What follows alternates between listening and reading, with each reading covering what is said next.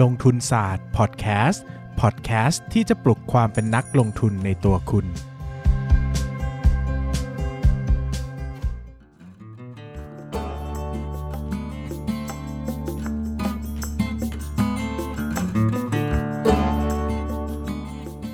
วัสดีครับ ยินดีต้อนรับเข้าสู่รายการลงทุนศาสตร์พอดแคสต์รายการที่จะมาชวนทุกคนพัฒนาความรู้ด้านการเงินและการลงทุนไปด้วยกัน วันนี้ก็กลับมาพบกันอีกแล้วกับช่วงวิเคราะห์หุ้นนะครับ ที่หลายคนน่าจะได้ฟังไปแล้วเมื่อสัปดาห์ที่แล้วนะครับ วันนี้ก็ กลับมาพบกันอีกครั้งนะครับ กับช่วงที่มีชื่อว่าคุยหุ้นกับนายปั้นเงินครับ สวัสดีครับ ผมปั้นนายปั้นเงินครับ ผมเบสลงทุนศาสตร์ครับครับ วันนี้จะมาคุยกันในหุ้น CPO ทางข้างหน้าคือกลีบกุหลาบหรือขวากหน้ำอ๋อแม่ชื่อไพเราะพอพริงชื่อสิไพจริงเราะนี่ล็อกไลน์เรากับแบบดาวพระศุกร์นะครัครับบก็ปีนี้ก็เป็นปีที่ แฟนตาซีสำหรับ CPO นะ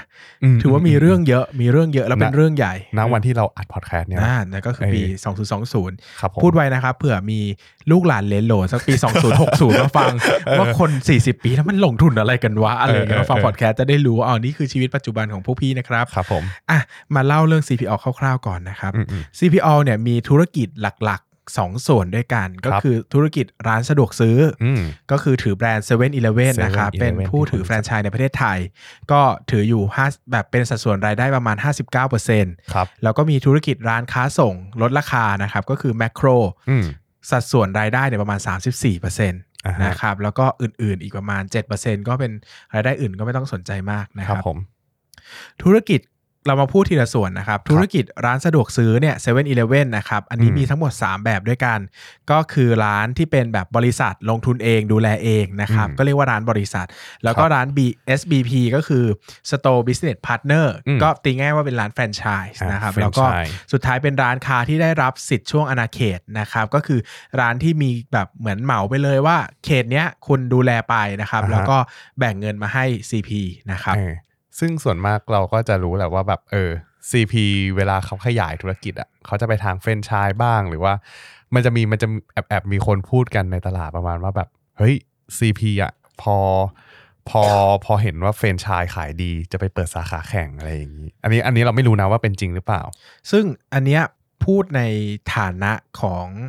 คนที่เคยไปอบรมกับ CPALL มาก่อนนะครับ CPALL ก็พูดว่าจริง ๆ แล้วเนี่ยมันต้องดูหลายอย่างประกอบกันนะครับ อย่างแรกคือต้องไปดูว่ามันไม่พอจริง ๆ หรือเปล่าอืมถ้ามันไม่พอจริง ๆ เนี่ย อันนี้เป็นเรื่องของการ supply ครับตลาดและเออเพราะว่ามีธุรกิจไม่พอรองรับลูกค้าก็ไม่โอเคนะครับอืมแต่ก็เขาทั่วไปเนี่ยคือต้องมีแบบต่อคิวเกิน 4 คนแบบบ่อยๆอะไรอย่างเงี้ยอ่าคือมันไม่พอแล้วอาจจะต้องมีอ่าฮะทำเลเพิ่ม แต่โดยโดยเนื้อทั่วๆไปเนี่ยเขาก็จะพูดคุยกับ ทำเลเก่าก่อนอ่าเช่นร้านเก่าก่อนว่าโอเค คุณอยากเปิดไหม คุณอืมดูแลหลายร้านไหวไหมนะครับอืมถ้าไม่ไหวก็ CP อาจจะต้องหา partner คนอื่นมาใช่ดูแลนะครับ ซึ่งภาพที่เป็นตำนานอืมที่หลาย ๆ คนเห็นนะครับ คือภาพที่ภาคใต้เนอะที่มันอ่าฮะจะเป็นร้าน CP สองร้านติดกันเลยเซเว่นเออเซเว่นเออสองร้านติดกันคำตอบคือเป็นเจ้าของคนเดียวกันนะครับอ่าฮะอย่าไปคิดว่าเขาเปิดแข่งอ่ากันก็คือขาดตอนแรกเนี่ยมันเปิดสาขาหนึ่งแล้วมันขายดีมากนะครับอืม ก็อีกเจ้าของเนี่ยเขาก็เห็นว่าถ้าเขาไม่ชิงเปิดไว้ก่อนเดี๋ยวเขากลัวว่าคนอื่นจะมาเปิดครับเขาก็เลยไปขอขยายร้านอืมแต่มันขยายไม่ได้ครับ เพราะว่าสาขานั้นนะมันเป็นพื้นที่เอียงครับซื้อถ้าคือถ้าขยายเนี่ย ส่วนที่ขยายไปเนี่ย พื้นมันจะต่ำมากคือเพดานจะต่ำจนผิดอืมมาตรฐานของ CP เขาก็เลยบอกว่า งั้นคุณต้องสร้างสองสาขาติดกันเลยนะครับ ก็เลยเป็นอืมที่มาที่อยู่ในนั่นแหละโลกอินเทอร์เน็ตที่คนอ่าฮะก็ ด่ากันจนถึงทุกวันนี้นะคืคอรับจริงๆ ใครก็พูดได้ แต่อ่าว่าข้อเท็จจริงยังไงก็อย่าไปมองหรือว่าตัดสินเขาเพียงข้างเดียวอะไรอย่าใช่งนี้ซึ่งจริง ๆ ก็คือเขาเป็นเจ้าของเดียวกันครับนะครับอะกลับมาที่ประเด็นเราอีกครั้งนะครับ สิ้นปี 2562เนี่ยมีสาขารวมทั้งหมด 11,712 สาขาอ๋อแบ่งเป็นร้านบริษัทเนี่ย45%ก็คือประมาณ 5,200 กว่าสาขาอ่าครับผมร้านแฟรนไชส์48%ก็ประมาณ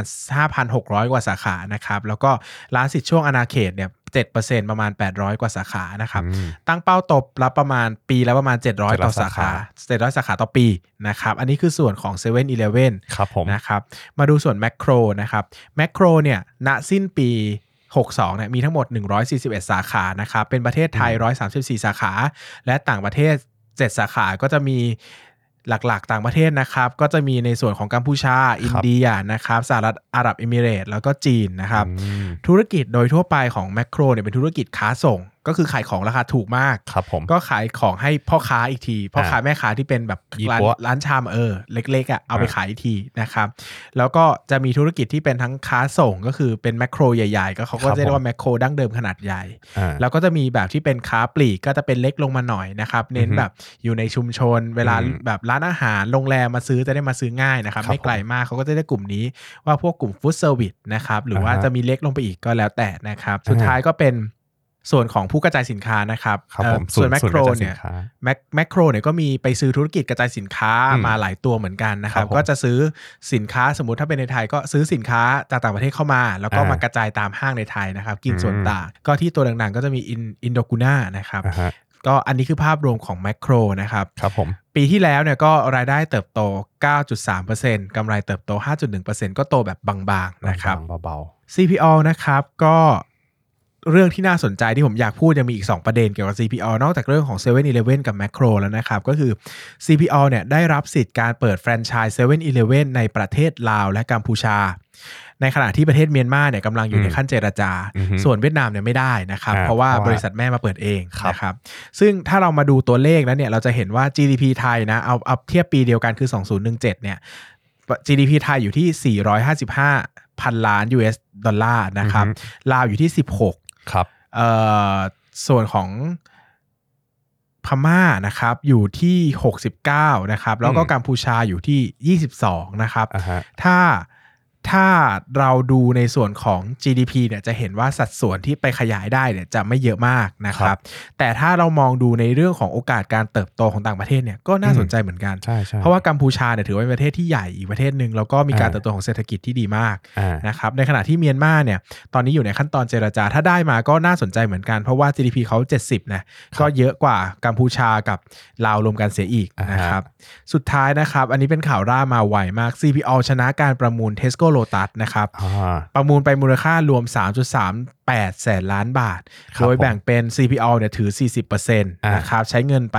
9.59 หมื่นล้านบาทครับผม CPF ถือ 20%ใช้อ่า4.79 หมื่นล้านบาทอ่าและ 40%ที่เหลือเป็นของเจริญพกพันธ์โฮลดิ้ Holding งนะครับก็คือก็คือบริษัทที่อยู่นอกตลาดของอ่า CP นั่นก็เอคืองเบสเสร็จแล้ว Tesco Lotus ทั้งในประเทศไทย แล้วก็ในมาเลเซียอ่าเป็นของ CP ทั้งหมด แต่แค่อ่า CP เนี่ยแบ่งสัดส่วนการถือเป็นหุ้น CP CP นอกตลาด CP CPO เออ CPF นะคอ่ารับนะครับ ซึ่งก็จะกลายว่าอนาคต CP ก็จะถือ 3 แบรนด์ด้วยกันก็คือ7 e เ e ่ e ครับ Tesco Lotus ครับแล้วก็ Macro ครับ ซึ่งผูกขาดไหมเยอะจังเลยเรียกว่าผูซึ่กงขาดไหม Macro นี่ถือว่าครองสัดส่วน Discount Store อืม Tesco Lotus นี่ครอง Hypermarket Hypermarket กับเอ่อ Supermarket ครับนะเพราะคเพรับราะว่าเพราะว่าพอพูดถึง Tesco Lotus อย่าไปคิดถึงว่ามันเป็น Tesco ใหญ่ๆ อย่างเดียวอ่ามันมี Tesco Lotus เล็กเล็ก ๆ ด้วย Tesco Lotus Express Market ใช่ไหมอะไรอย่างเงี้ย Market ใช่หรือ Express นะ Express ก็คือเล็กสุดเลยเออเป็นคเออเออล้ายๆร้านสะดวกซื้อ แล้วก็อ่า Market ก็จะไซส์กลางครับผมๆอ่านะครับใช่ใช่แล้วก็มีเซเว่นร้านสะดวกซื้อก็คือเซเว่นอืมก็เรียกง่าย ๆว่า CP ก็จะเป็นครอง sector ที่เป็น sector ค้าปลีกอืมที่ใหญ่มากโอ้เหมาเกือบหมดประเทศใช่ไทยนะครับ มีคู่แข่งหลักๆก็ Big C นะครับอ่าที่เป็นของเครือเอ่อ BJC BJC นะครับครับซึ่งผมอันนี้ก็จะอยู่ใน3 sector เหมือนกัน เพราะว่าเขาอืมมีทั้ง Big C ขนาดใหญ่ขนาดอ่าฮะกลางแล้วก็ขนาดเล็กใช่แต่ถ้ามาเทียบกันจริง ๆ แล้วเนี่ยมันมันก็ห่างอะอื หมายถึงว่าตัวของส่วนแบ่งการตลาดมันสู้ยากอะครับมันไกลใช่ใช่ในขณะที่เรายังมีเซ็นทรัลซึ่งเขาครองตลาดที่เป็น departเมน Department สโต Store กับช้อปปิ้งมอลล์ซึ่ง C ครับผม CP ไม่เข้าตลาดนี้นะครับ ยังไม่ได้ทอ่าแต่ก็ก็ไม่ได้บอกว่าจะไม่ำทำอ่านะก็ไม่ได้บอกจะไม่ทำใช่แต่ดูว่ายังไม่ทำตอนนี้นะครับอืมแล้วก็จริง ๆ เนี่ยเอ่อ ตัวของเซ็นทรัลเนี่ย ถ้าจำไม่ผิดตอนนี้ซื้อไลเซนส์ของ Family Mart กลับมาแล้วอ่าใช่นะครับใช่แต่ก็จำนวนสาขาถือว่าน้อยมากหลักพันอืมพันต้นๆ ประมาณพันประมาณ 1,000 สาขา ก็ถ้าเทียบกับ CP ที่เป็น CPO หมื่นนี่หนึ่งหมื่นหนึ่งก็คือแบบเหมือนสู้กันมวยคนละรุ่นนะครับเออคือขนาดมันสู้กันไม่ไหวจริง ๆ นะครับครับผมอะ super stock ไหมตัวนี้ super stock ไหมเหรอส่วนตัวยังมองว่า ไอ้ตัวเนี้ยมันยังมีคู่แข่งหน้าใหม่ ๆ เข้ามาได้ไงอ่าอย่างที่บอกเมื่อกี้ครับว่าไอความจริงมันไม่ได้มีแค่ของเรื่องของแค่เป็นแบบเอ่อ Family Mart อย่างเดียวอ่ามันยังมีลอสันอือฮึที่เป็นของเสียเขาด้วยอืมอ่าแล้วก็มีถ้าถ้าในต่างต่างจังหวัดเสียอะไหนเสียเสียเจริญเสียเจอ๋ริอญเราใส่ของเสียเจริญเหรอออออฟังเสียแล้วใจหายใจไม่ค่อยดีเท่าไหร่อย่าอย่าอย่าเข้าใจผิดกันอ่ามีหลายเสียเข้าใจผิดประเทศไทยมีหลายเสีย มีเสียเจริญอ่าแล้วก็มีคนรวยๆเสีเขาธนินคนรวยๆเขาพูดเสียหมดแหละอ่าเสียอืมอืมครับผมอะนั่นแหละ แล้วกลับมาเข้าเรื่องที่อยู่ครับผมห่างๆคุกหน่อยอะหลังจากถ้าสมมติเราไปดูอะเซเว่นอะมันไม่ได้อยู่แค่ในกรุงเทพนะอ่าเซเว่นมันมีไปต่างจังหวัดด้วย แต่ขณะเดียวกันอะเวลาเราดูอะเวลาเราดูว่าในประเทศไทยเป็น super stock ไหมอะเราควรจะไปดูต่างจังหวัดด้วยอืมว่าแบบเซเว่นมันผูกขาดจังหวัดอื่นได้ไหมอย่างทางภาคเหนือมันก็มีมันก็มีหุ้นอื่น แล้วก็มีเจ้าของอื่นที่เป็นค้าปลีกที่เขาครองตลาดอยู่เหมือนกันนะอ่าเออทางภาคเหนือภาคใต้อะมีหมดอ่าครับผมก็คืออย่าเพิ่งไปมองว่าเซเว่นผูกขาดขนาดนั้น แต่ว่าถ้าถามว่าขนาดอะถ้าสมมติว่าพูดถึงว่าเรื่องเงินจำนวนเงินปริมาณเงิน มันก็กระจุกตัวอยู่ในกรุงเทพเนี่ยแหละอ่าเออดังนั้นเนี่ยการที่เขาเน้นขยายสาขาที่มันอยู่ในกรุงเทพเนี่ยมันก็ถือว่าเออตรงเนี้ย เขาก็แทบจะผูกขาดในกรุงเทพแล้วแหละ มันคือการครองหัวหาดเนาะหมายถึงอืมว่าแหมถ้าตึกหนึ่งมีเซเว่นมาเปิดแล้วอะใจเราเป็น Family Mart เราจะมาเปิดหรือเปล่าเออเออมันยากใช่มากเพราะว่ามันมันมันเหมือนฆ่าตัวตายอะคือเออลูกคือลูกค้ามันน้อยเกินกว่าที่จะมาทำแล้วมันคุ้มอะไรอย่างเงี้ยนะครับใช่ซึ่งอันเนี้ยต้องต้องเล่านิดนึงว่าส่วนตัวนะ อันนี้ส่วนตัวก็มองว่าเซเว่นอีเลเว่นเป็น super stock นะ เนาะอันนี้อันนี้ส่วนตัวผมโอ้นะ super stock ตัวที่สองมาแล้ว เพราะว่าเซเว่นเนี่ย ถ้ามองในมุมมองความสามารถในการแข่งขันที่ยั่งยืนเนี่ยอืมอืมผมว่าดีมากอ๋อดีมาก ๆ เพราะว่าคู่แข่งอันดับ 2 ในอุตสาหกรรมเนี่ย ถ้าเทียบกับทิ้งเขานี่ห่างคือใช่ไหมห่างแบบไม่เห็นฝุ่นเลยเออนะครับ แล้วก็การเข้ามาของผู้เล่นรายใหม่เนี่ยไม่ง่ายนะครับครับ เพราะว่าจริง ๆ แล้วต้องบอกอย่างนี้ว่ายุคนี้เป็นยุคดีคลายของร้านสะดวกซื้อแล้วอืมร้านสะดวกซื้อในญี่ปุ่นที่เป็นพระเอกหมายถึงว่า เป็นต้นตำรับร้านสะดวกซื้อของโลกที่ครับใครว่าร้านสะดวกจะซื้อเยอะๆต้องไปญี่ปุ่นเนี่ยปัจจุบันก็มีปัญหาเยอะโดยเฉพาะอืมเรื่องแรงงานที่ไม่เพียงพอครับนะครับเซเว่นอีเลเว่นบางสาขาต้องปิดกลางคืนนะครับแล้วก็มีการออกมาเรียกร้องให้พวก Family Mart Lawson เนี่ยมีการบ การบริหารจัดการให้อืมไม่ได้เหนื่อยกับพนักงานมากนะครับครับ แล้วก็ตัวของร้านสะดวกซื้อก็ไม่ได้เฟื่องฟูเหมือนแต่เก่า อัตราอ่าการขยายสาขาเนี่ยมันไม่ได้ดีแล้วอืมนะครับเดี๋ยวนี้เทรนด์มันก็จะไปในเชิงของพวกตู้กดน้ำตู้แบบสะดวกซื้อมากกว่านะครับอืมที่มันสามารถไม่ต้องมาใช้คนดูแลอะไรมากมายนะครับ ซึ่งอันนี้เป็นอีกเทรนด์หนึ่งที่สำคัญในโลกนี้คำถามว่าแล้วมันสำคัญยังไงนะครับอ่าสำคัญก็คือคู่แข่งต่างประเทศจะน้อยครับ เพราะว่าจะไม่มีไม่ค่อยมีใครมาลงทุนทำร้านสะดวกซื้อในไทยหรอกอืมเพราะว่ามันไม่มันไม่ใช่เทรนด์ที่น่าทำอีกแล้วในโลกใบนี้นะครับอ่าเพราะว่าเดี๋ยวนี้เขาไป go อินเทอร์เน็ตกันหมดแล้วอ่าใช่แล้วมันกลายเป็นว่าพอ ในไทยมีคนที่ชนะขาดอยู่แล้วว่าการอืมสู้มันไม่มันไม่เซ็กซี่อะอ่าฮะไม่เหมือนในเวียดนามอย่างเงี้ยเวียดนามเนี่ยคือคนเข้าไปแข่งเยอะอ่าใช่ Circle ใช่ K มีเซเว่นมีอะไรหลาย ๆ อย่างแบรนด์ที่เราไม่รู้จักเพราะว่าเออยังมันยังไม่มีผู้ชนะใช่ถ้าเข้าไปแล้วชนะได้มันคุมที่จะแข่งอือฮึแต่ทุกวันนี้คือคุณจะเปิดสาขายังไงให้ทัน CP อะ impossible มากใช่ดังนั้นมันเป็นเรื่องที่ ยากที่เออจะมีใครมาแข่งขัน คือถ้ากับจะเขมองว่าแบบเออ ถ้าสมมติใครจะมาเปิดแข่งกับ CP ตามตามหัวหาดต่างๆ หรือว่าตามหัวเมืองใหญ่ๆอย่างเงี้ยก็คงยากแล้วก็ถ้ายิ่งจะแข่งเรื่องสาขานี่ยิ่งฝันเลยนะอ่าเออเพราะยกมกเพราะว่ามันยากมาก แต่ว่าคือมีเงินเท่าเขาก็เปิดเหมือนเขาวันนี้ไม่ได้อืมเพราะตำแหน่งมันไม่มีอะใช่ แล้วก็นอกนอกจากเนี้ยเรื่องเรื่องอย่างอื่นนะครับ อย่างที่ป้านคิดนะ CP CP CPO ครับ มันมีข้อข้อเขาเรียกว่าอะไรอะจุดเด่นในเรื่องของ supply chain อ่ากำลังจะพูดเรื่องนี้เหมือนกันอ่าเพราะว่าจะอธิบายอย่างนี้ว่าถ้าไปดู สะดวกซื้อที่อื่นอะอืมมันจะไม่ดีเท่านี้ครับอือฮึเพราะว่าตัว supply chain ของเขามันไม่ได้แข็งแรงเท่านี้ไม่ได้แข็งเท่านี้แต่ทุกวันเนี้ยเขามี CPF คอย support อืมซึ่งมันเป็นเรื่องที่ดีมาก เพราะว่าเขามีตัวของทั้งฝั่งที่เป็นปศุสัตว์อ่าแล้วก็ใช่เกษตรกรรมเนี่ยคอยใช่สนับสนุนทำให้อ่าตัว supply ที่เข้ามายังร้านสะดวกซื้อเนี่ยมันค่อนข้างมั่นคง แล้วก็อ่ามั่มั่นใจได้ แล้วก็มี CP RAM อ่า CPRAM คอยพัฒนาอาหารอะไรอย่างนี้ปรับปรุงรสชาติปรับปรุงอะไรก็ตามอะครับ มาทำให้ตรงเนี้ย เขาส่งเข้าร้านสะดวกซื้อได้ง่าย มันครบความต้องการของลูกค้าในเรื่องของของกินนะ ซึ่งถ้าใครไปวิเคราะห์หุ้นสะดวกซื้อที่อื่นเนี่ยอืมจะค้นพบว่าเอ้ยทำไมมันดูแบบ ไม่ได้แข็งแรงเท่านี้นะนะครับเออส่วนหนึ่งจะบอกว่าที่ที่ CPALL มาไกลได้มาก ๆ ขนาดนี้ เพราะมี CPF คอยเป็น backup ที่สำคัญ backup มากใช่นะครับ ซึ่งทำให้ success มาก เพราะว่าเราพูดกันตรงๆอะเราเข้าเราเข้าเซเว่นเรามีความ wonderful เสมอนะครับอืม CPALL เนี่ยเป็น ปีนั้นประมาณ 2 ปีที่แล้วนะมันมันมันมันมีจัดอันดับบริษัทที่เป็นนวัตกรรมในประเทศไทยนะครับ หุ้นตัวเดียวในเซ็ต50ครับที่ติดบริษัทที่ได้นวัตกรรมอ่าคือ CPO นะโอ้โหเพราะว่าเป็นบริษัทที่มีการแบบ research and development เยอะมาก โดยเฉพาะเรื่องอ่าอาหารอ่าใหม่ๆ ที่เข้ามาในเซเว่นเนี่ยใช่มัน wonderful มากที่เราไม่น่าเชื่อว่าจะมีของแบบนี้ขายด้วยอะไรเงี้ยเออเอออย่างล่าสุดเจอปลาทู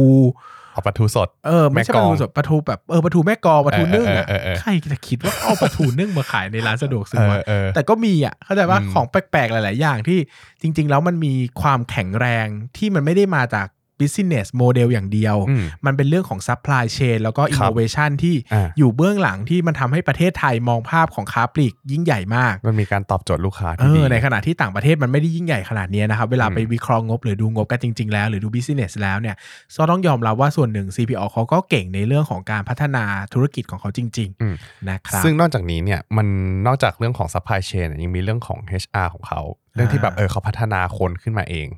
เพราะเขามีปัญญาภิวัฒน์อ่ามีปัญญาพิวัตรอ่าที่ใช่คอย supply คนเข้ามาในระบบอืมที่ทำให้จริงๆธุรกิจร้านสะดวกซื้อเป็นธุรกิจที่วุ่นวายเรื่องคนมากนะใช่เพราะว่ามันใช้คนมหาศาลแล้วมันใช้เออ24 ชั่วโมงอะนะครับอืมดังนั้นเนี่ยการมีระบบ supply ที่ดีการมี branding ที่ดีมันทำให้คนอยู่กับเขานานขึ้น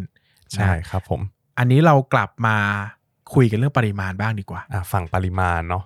เวลาเราดูฝั่งปริมาณอะพี่เบสอย่างที่บอกอะว่าแบบ ครับน้องปั้นแหมพูดซะสื่อภาพเลยอะอย่าง CP เนี่ย เวลาเขาจะเติบโต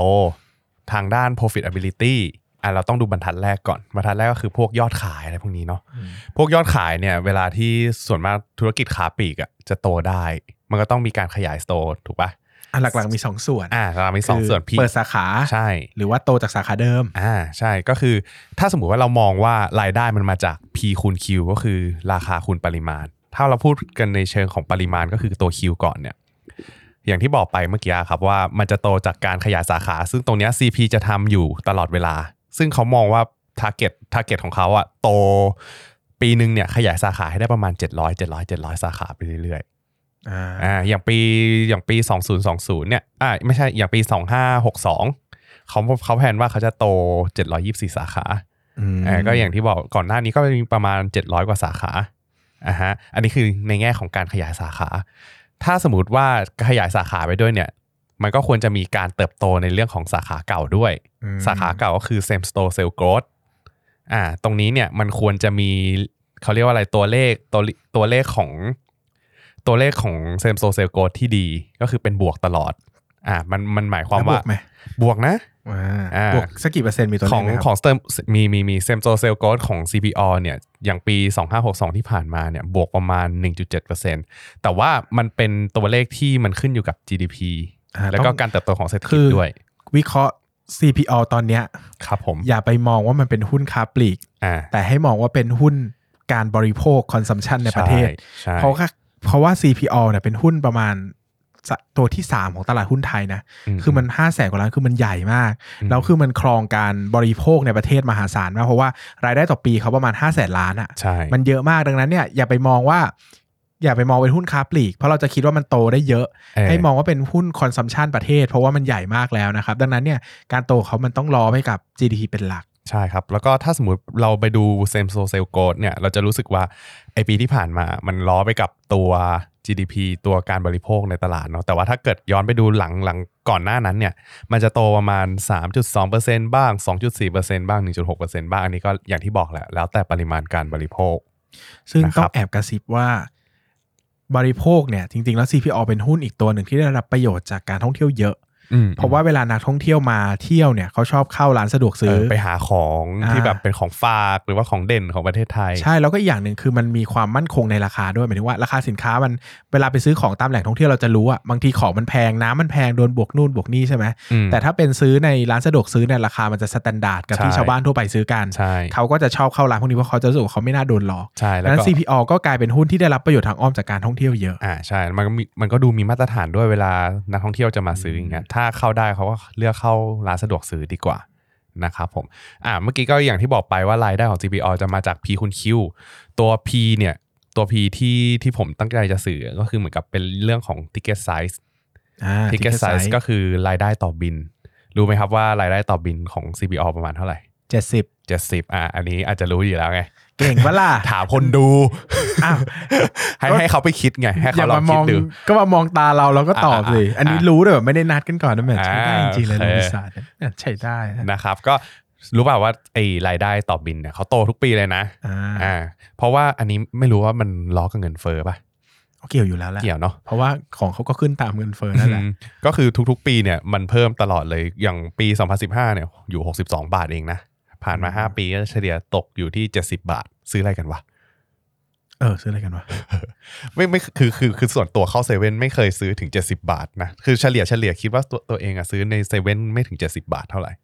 ก็จริง ๆ แล้วส่วนหนึ่ง sector หนึ่งที่มีมีผลต่อเซเว่นเยอะต้องพูดอืมว่า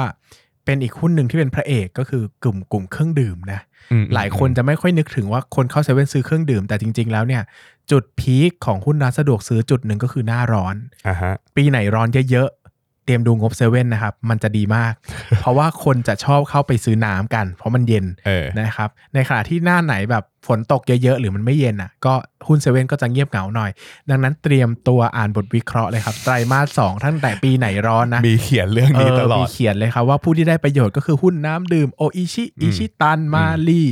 ทิปโก้แล้วก็เซเว่นอีเลเว่นเออนะครับซึ่งเออมันก็เกี่ยวข้องจริงๆซึ่งไปดูนะ ถ้า ไปดูตอนนั้นอะ มันจะมีแคมเปญแบนเซเว่นสามวัน เกิดมาหลายปีแล้ว ตอนนั้นมันแบนด้วยเรื่องอะไรก็แบนด้วยเรื่องไอ้นี่มั่ง ไอ้ที่มันมีดราม่าเรื่องกล้วยอะ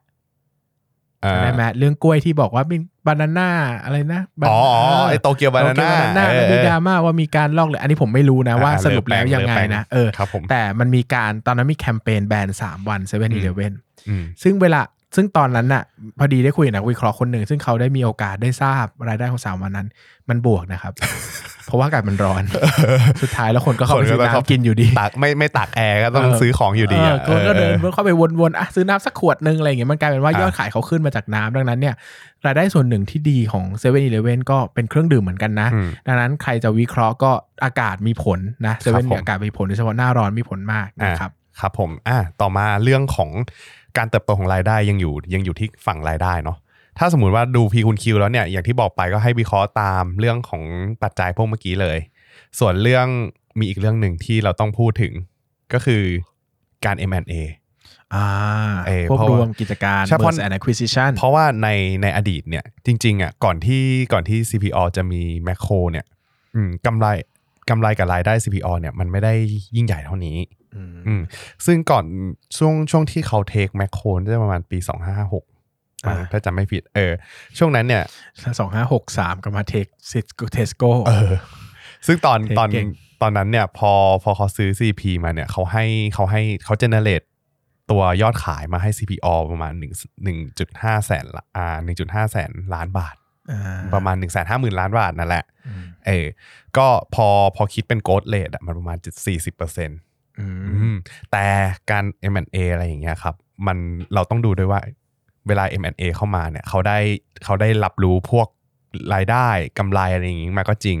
แต่ในขณะเดียวกันเขาก็ต้องมีค่าใช้จ่ายในการปรับปรุง มีการลงทุนอะไรอย่างงี้ด้วย แล้วก็มีอีกสิ่งหนึ่งที่ครับผมหนีไม่ได้ก็คือนี่ดอกเบี้ยอ่าใช่มีเกิดขึ้นนะครับผมซึ่งตอนนั้นเนี่ย รู้สึกว่าพอพอเข้า M&A อะ DE ของ DE ratio ของ CPO อะกี่เท่ารู้ปะเก้าเก้าเหรอเก้าอันนี้ว่าสักเท่สี่มั้งห้าเท่าโอ้โหเก้าเท่านี่โหดเอมากอเพราะว่าเพราะว่าตอนตอนนั้นเนี่ยรู้สึกว่าซื้อซื้อมาก็แบบ ซื้อมาก็คือใช้เงินกู้เยอะ เขาไม่ได้ต้องการจะเพิ่มทุนไงาเออแต่คนให้กู้นะ ให้กู้หมายถึงให้กู้ว่า ธนาคารเนี่ยก็อยากให้กู้เพใช่ราะมันมั่นคงมากอาจจะมั่นคงกว่าธนาคารบางแห่งด้วยซ้ำใช่ใช่เพราะว่าอันนั้นน่ะอืมตอนนั้นซื้อซื้อแมคโครน่าจะประมาณ2องแสนล้านเกือบเกือบสองแสนล้านบาทอืมอืมซึ่งเดี๋ยวเดี๋ยวอันเนี้ยจะไปพูดทีหลังอะในเรื่องของโครงสร้างการเงินอีกที ในเรื่องของเงินกู้อะขอกลับมาพูด profitability ในแง่ของการบริหารกำไรนะครับผม การบริหารกำไรของ CPO เนี่ย2562เนี่ย อัตรากำไรขั้นต้นอยู่ประมาณอ่า28เปอร์เซ็นต์ นะครับผมถ้าถ้าเป็นของถ้าเป็นของเซเว่นอย่างเดียวนะ แต่ความจริงแล้วถ้าสมมติดูรวมๆอะทั้งเครืออะมันจะอยู่ประมาณ 22เปอร์เซ็นต์เพราะว่าอะไรเพราะว่าอัตรากำไรขั้นต้นของแมคโครอะมันจะต่ำกว่าอ่า เพราะมันเป็นสินค้าค้าส่งไงขอขอเล่าเพิ่มนิดนึงนะครับเป็นเออความเออรู้ว่าจริง ๆ แล้วเนี่ย ธุรกิจ พวกเซเว่นอีเลเว่นพวกเนี้ยจริง ๆเขาได้กรอดประมาณ 40-50%นะอืมอืมแต่เวลามันหักมาถึงอยู่ในงบเนี่ยมันจะเหลือสัก 28 25%เพราะว่าเขาต้องแบ่งส่วนหนึ่งไปให้แฟรนไชส์ซีอ่าก็คือคนที่ซื้อแฟรนไชส์คนที่ซื้อแฟรนไชส์เนี่ยเวลาเขามาบริหารเนี่ยสิ่งที่เขาได้คือส่วนแบ่ง gross profit margin ครับก็คือต้องเอารายได้เนี่ยมาหักต้นทุนแล้วเขาก็ได้ส่วนแบ่งไป 50%โดยประมาณนะครับอืมจริง ๆ แล้วเนี่ยมันอาจจะลดจาก 40เหลือ 20เนอะแต่มันมีร้านที่เป็นร้านของเขาเองอะ่ะมันก็เลยไม่ได้แบ่งเป็นร้อยเปอร์เซ็นต์ก็อาจจะเหลือสักใช่28อะไรเงี้ยครับแต่โดยจริง ๆ แล้วราคามันไม่ได้กรอสเนี่ยมันไม่ได้เป็นตามราคาจริงนะ มันอืมเป็นราคาที่รับรู้ในงบก็คือหักให้แฟรนไชส์ซีไปเรียบร้อยอ่าแล้ว ก็คือราคาที่มันแสดงในงบอะหักแฟรนไชส์ซีไปเรียบร้อยอ่าใช่ครับผม แล้วก็อีกเรื่องหนึ่งเรื่องของการบริหารกำไร เราต้องไปดูเรื่อง Product Mix ของเขาด้วยอะถ้าสมมุติว่าเราดูอะพวกเวลาเราเดินเข้า CP เราเดินเข้าเซเว่นอย่างเงี้ยครับ เราจะเห็นเลยว่าพวกไอ้ House Brand ของเขาอะอย่างพวก กล่องเข้ากอง พวกอะไรก็ตามที่ทำเป็นแบรนด์เซเว่นอย่างเงี้ยถ้าสมมติมันถูกขายออกอย่างเงี้ยมันจะเป็นตัวเลข Margin ที่ generate ให้ CPO เยอะเหมือนกันเหตุผลหลักๆ ที่มัน generate เยอะอืมเพราะว่าเขาไม่เสียค่าโฆษณาประชาสัมพันธ์ใช่เพราะว่าเขาขายแบบไม่คือเขาไม่โฆษณาเยอะเขาอะไม่มี SG&A ในส่วนตรงนี้เยอะ ก็จะเขาก็จะได้กำไรเยอะหน่อยนะครับใช่ครับผมก็ถือว่ามันเป็นตัวค้าปลีกที่แข็งแกร่งเหมือนกัน เพราะไออย่างที่บอกว่าถ้าจะทำแบรนด์ตรงนี้ได้ มันต้องมี supply chain ที่แข็งเหมือนกัน อย่างที่พูดไปตอนต้นนะครับผมอะต่อมาเราหลุดออกจาก profitability แล้วต่อมาเป็นเรื่องของโครงสร้างสถานะการเงินกันอะอย่างที่บอกไปอะครับว่าตอนนี้นี่ยังเยอะไหมตัวนี้ยังเยอะอยู่ เพราะว่าตอนนั้นอะตอนที่กู้มาบอกว่า 9.9 9จุดกว่าๆเท่าอะเกือบเกือบ10เท่าของตอนที่ซื้อแมคโครมามันยังใช้หนี่ไม่หมดนะ ตอนนี้ดี๋วเนี่ยซื้อเทสโก้ต้องใช้ใช่แสนกว่าล้านนะเออซึ่งตอนเนี้ย DE ratio ของ CPO อยู่ประมาณ 2.85 เท่าในปี 2562อืมก็ลดมาเยอะนะ ใช่รู้แต่รู้ป้าว่าก่อนก่อนซื้อก่อนซื้อแมคโครอะในปีนั้นน่ะมันอยู่ที่ 1.65 1.65 เสร็จกระโดดไป 9 เท่า ตอนนี้เขาออกไอ้นี้ปะ เขาออกหุ้นกู้ใช่หุ้นกู้ที่มันมีลักษณะขายทุนอ๋อมันก็เลยลดลงมาเยอะ ใช่อันนี้แต่เดี๋ยวเพราะว่าครบ5ปีก็ต้องย้ายไปนี่สิ ใช่ดีก็จะดีดขึ้นใหม่อืมแต่มันก็ต้องมีรีอันนี้ไปเรื่อยๆแหละเออแต่เออเขาน่าจะมีรีทุก finance ห้าไปปีเพราะว่าเขาจะน่าจะวางไว้ส่วนทุนใช่ครับผม ซึ่งไอ้ตรงเนี้ยมันค่อยๆลด เพราะว่าส่วนหนึ่งอะจะบอกว่าเซเว่นอะ มันเป็นธุรกิจที่มีเงินสดค่อนข้างเยอะ อ่าใช่ปะอันนี้จริงอันนี้จงเพราะว่าเพราะว่าเวลาคนเราซื้อมันมันมันไม่มีใครซื้อเป็นเงินเชื่อเดินเข้าเซเว่นอะอืมถูกปะดังนั้นเนี่ยแล้วแมคโครด้วยแมคโครอาจจะมีปะมีบ้างปะที่เป็นเงินเชื่อ ไม่มีไม่มีครับเลยเหรอ สดอืมออลลี่รูดบัตรโอ้เครดิตยังแทบไม่ได้เลยอ๋อเหรอใช่ครับเอ้ยเอ้ยธีมของ m a c โคคือ cash and carry อ๋อ จ่ายเงินสดและหยิบของไปดังนั้นไม่มีเครดิตอยู่แล้วครับอืม m a c โคแสดงว่าอันนี้แทบไม่มีเครดิตเลยนะไม่มีเครดิตดังนั้นเนี่ยป็ธุรกิจที่ perfect มากเออเวลาที่เราดูอะครับ ถ้าเกิดว่าอย่างนั้นเนี่ยมันแปลว่าทุกๆ ปีอะถ้าสมมติเราไปดู free cash flow free cash flow ก็คือพวกอ่าเงินสดอิสระ เงินสดอิสระที่แบบหลังจากหักการลงทุนในการขยายสาขาหลังจากหักนู่นนี่นั่นแล้วอะ CPO เขาสามารถเอาเงินไปจ่ายดีว i เดน หรือว่าจะเอาเงินไปซื้อหุ้นคืน หรือว่าจะเอาเงินไปใช้หนี้อะไรเงี้ยก็ซึ่งว่าต้อกันงเล่าไปให้ฟังนะครับว่าจะเปิดเซเว่นสาขาหนึ่งอะจะต้องมีเงินประกันอยู่ประมาณ 1 ล้านบาทครับ ซึ่งเนี่ยสาขาที่เป็นแฟรนไชส์อะมีอืมประมาณ 6,000 สาขา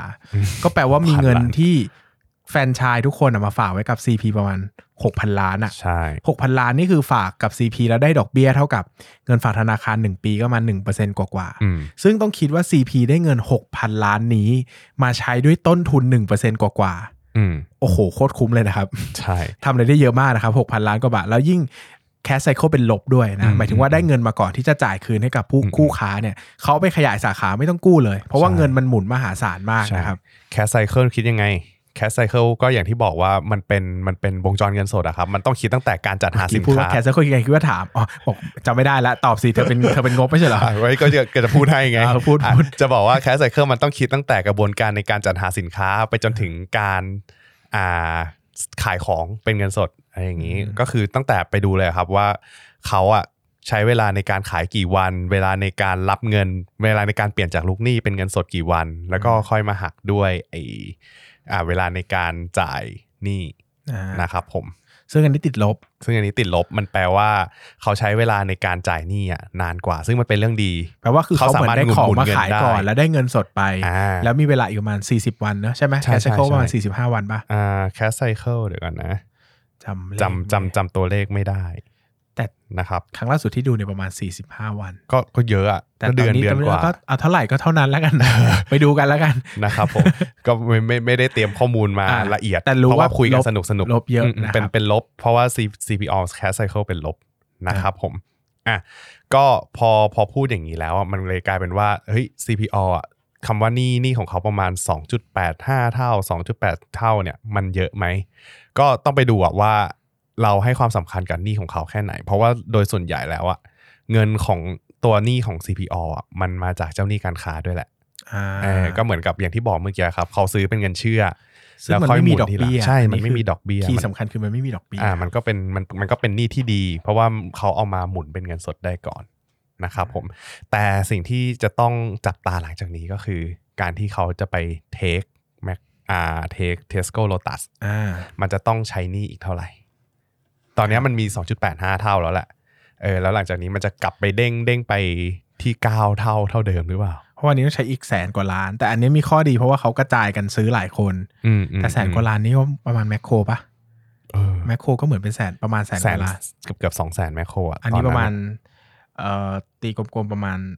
แสนสี่ ก็ใกล้ๆอะแต่ว่าแต่ว่าสัดส่วนสัดส่วนของที่ CPO จะจ่าย 40%อันนี้คิดแล้วเพราะว่ารวมเนี่ยมันสามจุดสามแปดแสนล้านบาทใช่ไหมอ่าอ่าอ่า CPO ถือสี่สิบเปอร์เซ็นก็จะประมาณเก้าหมื่นไม่ไม่ไม่สามสี่สิบสองประมาณหนึ่งจุดสามแสนล้านบาท โอ้โหเยอะเยอะเยอะเหมือนกัน ซึ่งอันเนี้ยเป็นเป็นเรื่องที่ต้องระวัง เพราะว่าหลังจาก CPO take macro เนี่ย หุ้นไม่ไปไหนเลยครับนานผมเหมือนกันนะอืมกำไรเนี่ยอืมนิ่งมาก เพราะว่าตัวกำไรที่ CPO ได้ macro มาทั้งหมดอะก็ต้องไปจ่ายหนี้ที่ CPO ซื้อกู้ซื้อมาจ่าย macro นะครับอืมดังนั้นเนี่ยมันกลายเป็นว่าหกหักลบกบหนี้กันแคบเกือบหมดเลย เขาไม่มีกำไรส่วนเพิ่มเท่าไหร่ในช่วงครับแรผกมๆจนหลังๆ เขาเอาเริ่มเอาเงินสดไปโปะหนี้เยอะมากขึ้นเยอะมากขึ้นจน DE มันค่อยๆ ลดลง ลดลงอ่าลดลงใช่มันก็ทำภาพให้ธุรกิจของเขาเนี่ยมันมีโอกาสจะสร้างผลกำไรมากขึ้นนะครับ เราเห็นการคกรับระผมเตื้องของอัตราการทำกำไรที่ดีขึ้น อ่านะครับผมอะซึ่งถ้าสมมติเราไปดูที่ตัวเลขของ CFO อะก็คือตัวเลขเงินสดจากการดำเนินงานอะปกติของ CPO มันจะเป็นบวกอยู่ที่ประมาณ 40,000 ล้านบาทอ่าอ่าเยอะมากใช่ ซึ่งตัวเลขส่วนเนี้ยอย่างที่บอกว่าพอเป็นฟรีแคทโฟเขาจะใช้ใช้ไปคืนหนี้อะไรอย่างเงี้ยครับ ซึ่ง CPO ต่อปีเขาใช้คืนหนี้จากที่ดูในงบกระแสเงินสดอะมันจะใช้คืนเป็นประมาณประมาณ 40 ล้านอะไรอย่างเงี้ยครับเอ้ยไม่ใช่ 40,000 ล้าน เยอะมากด้วยเดี๋ยวกันนะเดี๋ยวก่อนขอขอคิดก่อนแป๊บหนึ่งอะไม่ใช่ไม่ใช่สี่หมื่นล้านสี่หมื่นล้านเนี่ยก็คือ C- อ่า CFO อ่าอ่าลบคาเปกก็คือไอ้ที่เขาจะต้องขยายสาขา ซึ่งทุกๆ ปีเขาจะกันเงินไว้เนี่ยประมาณ 1 0,000 ล้านบาทอ่าอ่าแล้วก็มีปันผลอ่าอีก1 0,000ล้านบาท ก็คือจะเหลืออีก 20 ล้านบาทเนี่ยเป็นจ่ายจ่ายคืนหนี้แล้วก็ดอกเบี้ย ยี่สิบล้านหรือสองหเอ้ยมื่นสองหมื่นล้านพูดผิดแหมเขียนเขียนตัวเลขมันงงๆโทษทียี่สิบหคมื่รันบล้านแบบเออเออสองหมื่น20ล้านอะเออเออเออก็แปลว่าจริง ๆ แล้ว CPO เป็นหุ้นที่ business model ดีมาก ใช่ แต่แบกหนี้เยอะมีแต่มีเงินสดนะ แต่มีเงินสดเยอะแต่อืมแบกหนี้เยอะเหมือนกันใช่นะครับใช่ก็ต้องต้องระวังเรื่องหนี้ต้องระวังโคเรื่องสาขานี้นะครับครับผมอะก็คร่าวๆของโครงสร้างก็จะประมาณเนี้ยครับแต่ว่าถ้าไปดูงบงบกระแสเงินสด ถามว่าจะเป็นยังไงมันก็จะเป็นแบบอ่า บวกลบลบอะก็คลาสสิกคลาสสิกตามภาษาซูเปอร์สต็อกของเขา ใครไม่เข้าใจคำว่าบวกลบๆ ไปฟังเทป AOT ซะ ไม่อธิบายแล้วเดี๋ยวคนไม่ฟัง AOT ไปฟังใช่ AOT ใช่ก่อนใช่จะได้เข้าใจนะครับเออเออลองลองไปฟัง LT กันนะครับ ภาพรวมประมาณนี้ ใช่ภาพรวมประมาณนี้ อะป้านไหนลองหนึ่งอย่างกับ CPO ที่จะฝากฝากเรื่องอะไรดีอ่า ถ้าจะฝากเรื่อง CPO อะผมว่าผมว่าเรื่องเรื่องสำคัญอะมันเป็นเรื่องอย่างที่ทุกคนรู้แหละว่าจริงๆ CPO ความสามารถในการทำกำไรเขา หรือว่าความสามารถในการจัดหาเงินสดอะมันแทบจะไม่มีไม่มีเครื่องหมายคำถามกับเรื่องนี้หรอกอืมแต่ว่าเรื่องของการดูหนี้อะหนี้สินของเขาอะครับ จริง ๆ แล้วอะในการลงทุนของเขาอะครับ แต่ละอันอะมันสร้างหนี้มหาศาลเลยนะซึ่งเขาไม่ได้ซื้อสินค้า เขาไม่ได้ซื้อธุรกิจในราคาถูกนะเออต้อง PE แต่ละอันที่เขาซื้อนี่ไม่ได้ถูกเลยใช่นะครับคือก็คือเป็น PE แบบ 20-30 เท่านะ คือจะบอกว่าพีต่อให้ต่อให้ CP ได้ของดีมา แต่ว่าอืมเขาไม่ได้ได้มาในราคาถูกนะเออซึ่งเขาอาจจะไปบุ๊กในค่าความนิยมอะไรอย่างนี้หรือเปล่าไม่รู้อืมอืมเวลาที่เราดูอะเราก็ต้อง concern เรื่องของหนี้สินในแต่ละครั้งที่เขาไปลงทุน เพราะ CAPEX ที่อย่างที่บอกว่าถ้าปกติแล้วอะเขาก็มีการขยายสาขาเซเว่นอยู่แล้วแหละอืมแต่ไอ้ CAPEX ที่เป็นก้อนใหญ่มันจะสร้างหนี้มหาศาล ก็เป็นประเด็นเดียวกันกับที่ผมจะพูดเนอะว่าอืมจริง ๆ แล้ว business มันดีมาก แต่ไม่ได้แปลว่ากำไรจะมาด้วยเนอะใช่เพราะว่าในเรื่องของ business ก็เรื่องหนึ่งแต่เรื่องอืมของโครงสร้างทางการเงินก็เป็นอีกเรื่องหนึ่งที่ต้องมาทำความเข้าใจ แล้วก็ลองทำประมาณการกันว่าช่วงเวลาที่ดีที่สุดเนี่ยหลังจากนี้ของ CPO จะเป็นเมื่อไหร่ ซึ่งหมายความว่าอาจจะไม่ใช่ปีนี้ปีหน้าอืมอาจจะเป็นช่วงเวลาที่ CPO ปลดล็อกเรื่องหนี้ไปได้มากแล้ว เราก็คครังบต้องผมมารอดูว่า CPO จะทำยังไงในการกู้หนี้มา มาซื้อ Tesco Lotus ให้สำเร็จ แล้วอีกประเด็นหนึ่งก็คือ Tesco Lotus จะ negotiate หรือว่าร่วมมืออะไรกับ CPO ได้มันจะบ้าเกิดงมันจะเกิดการ synergy อะไร synergy อะไรกัน ซึ่งเท่าที่เห็นจากแม c โครกับ CPO แม c โครกับเซเว่นเนี่ยก็จะบอกว่าไม่ค่อยได้ประโยชน์อะไรเยอะ เพราะว่าเอ่อคู่ค้าก็บอกว่าคุณครับ แค่นี้ก็ถูกไมันรู้จะถูกยังไงล่ะครับครับ แมคโครนี่ก็ของได้ของโคตรถูก CPO เออก็ได้แบบว่าเซเว่นก็ได้ของโคตรถูก เอามารวมกันนี่มันไม่มีโคตรของโคตรถูกแล้วนะครับใช่ครับ ผมหมดตัวแล้วนะครับนะครับ ยังไงก็เราจะเห็นภาพว่าเออจริง ๆ แล้วธุรกิจมันใหญ่มากก็จริงนะครับอืมแต่ก็มีหลายประเด็นที่ต้องคำนึงโดยเฉพาะเรื่องหนี้ที่กลายเป็น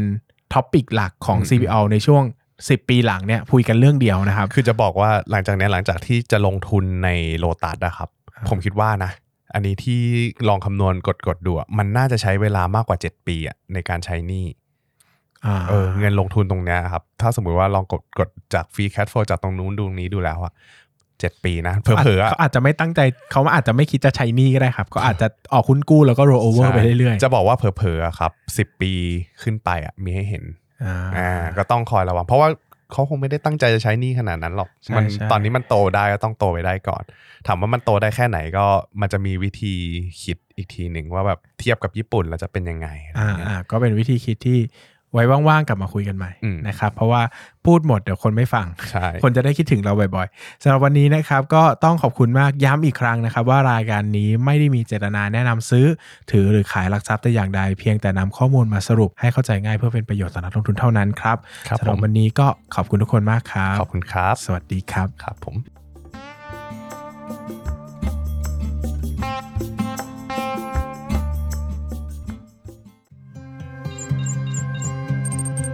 อย่าลืมกดติดตามลงทุนศาสตร์ในช่องทางพอดแคสต์เพลเยอร์ที่คุณใช้ แล้วกลับมาปลุกความเป็นนักลงทุนกันใหม่ในลงทุนศาสตร์พอดแคสต์